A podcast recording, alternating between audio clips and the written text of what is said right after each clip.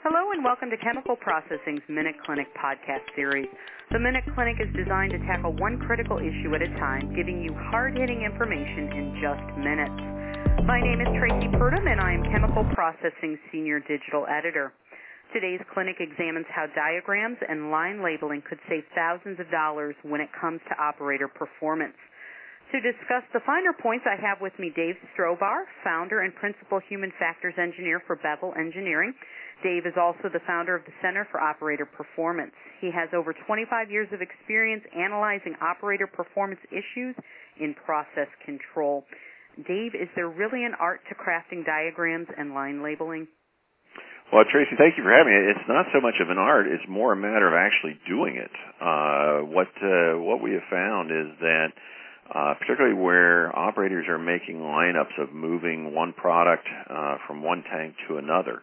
Uh, that uh, because there's a lot of options, there's a lot of different lineups that they can do. Uh, it's easy for them to get confused, and we have had examples of multi-million dollar cases where an operator made an improper lineup and contaminated a tank of good product and that tank either had to be uh, discarded or rerun at uh, at considerable cost.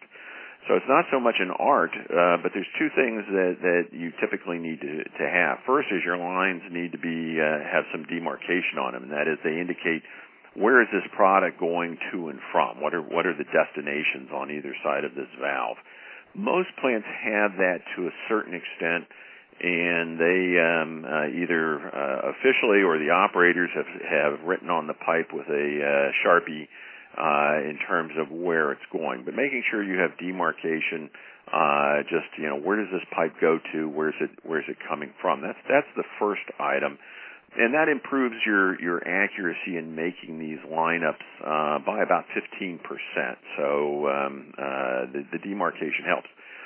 The next piece is not so much a um, uh, again uh, not that difficult to do.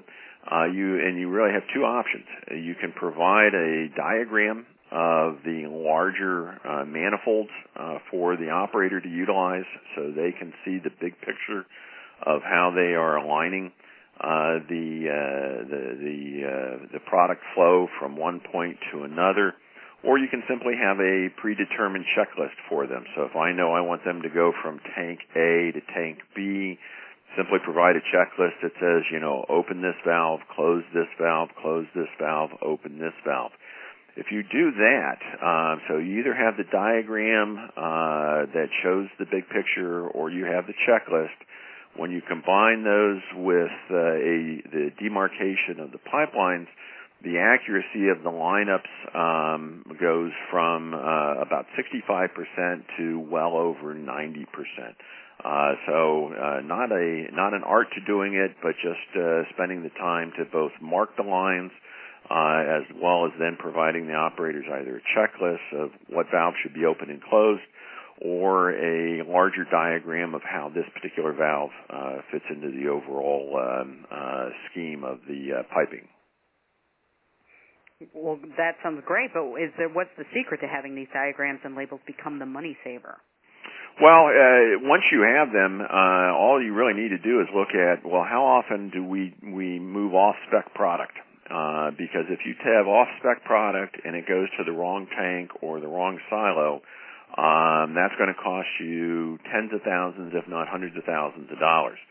Uh, if you look at how often you do lineups involving off-spec product and you say, well, if I do these checklists, if I do these diagrams, I go from a 35% probability of making a mistake to less than a 5% probability of making a mistake, you can very quickly see uh, what the potential savings uh, are going to be as far as the uh, adding something simple as uh, let's make sure we've dev- created this diagram or we've provided this checklist or we've gone and uh, marked our piping so the operators know. So uh, it's really just a matter of looking at the potential savings, which are enormous. Now, if I have a, a 35% chance of uh, contaminating $100,000 uh, worth of product, um, versus a less than 5% chance uh, for something that I'm doing fairly frequently, uh, it makes sense to do. It's a it's a simple, easy way uh, to potentially uh, return uh, hundreds of thousands of dollars to a given facility.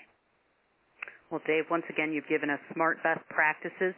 Thanks for joining me in the Minute Clinic booth. We at Chemical Processing aim to help readers make plants as efficient, safe, environmentally friendly, and economically competitive as possible. The Minute Clinic is just one way that we make that happen. If you have a question that you'd like examined, email me at tpurdum at putman.net. On behalf of Dave, thanks for listening.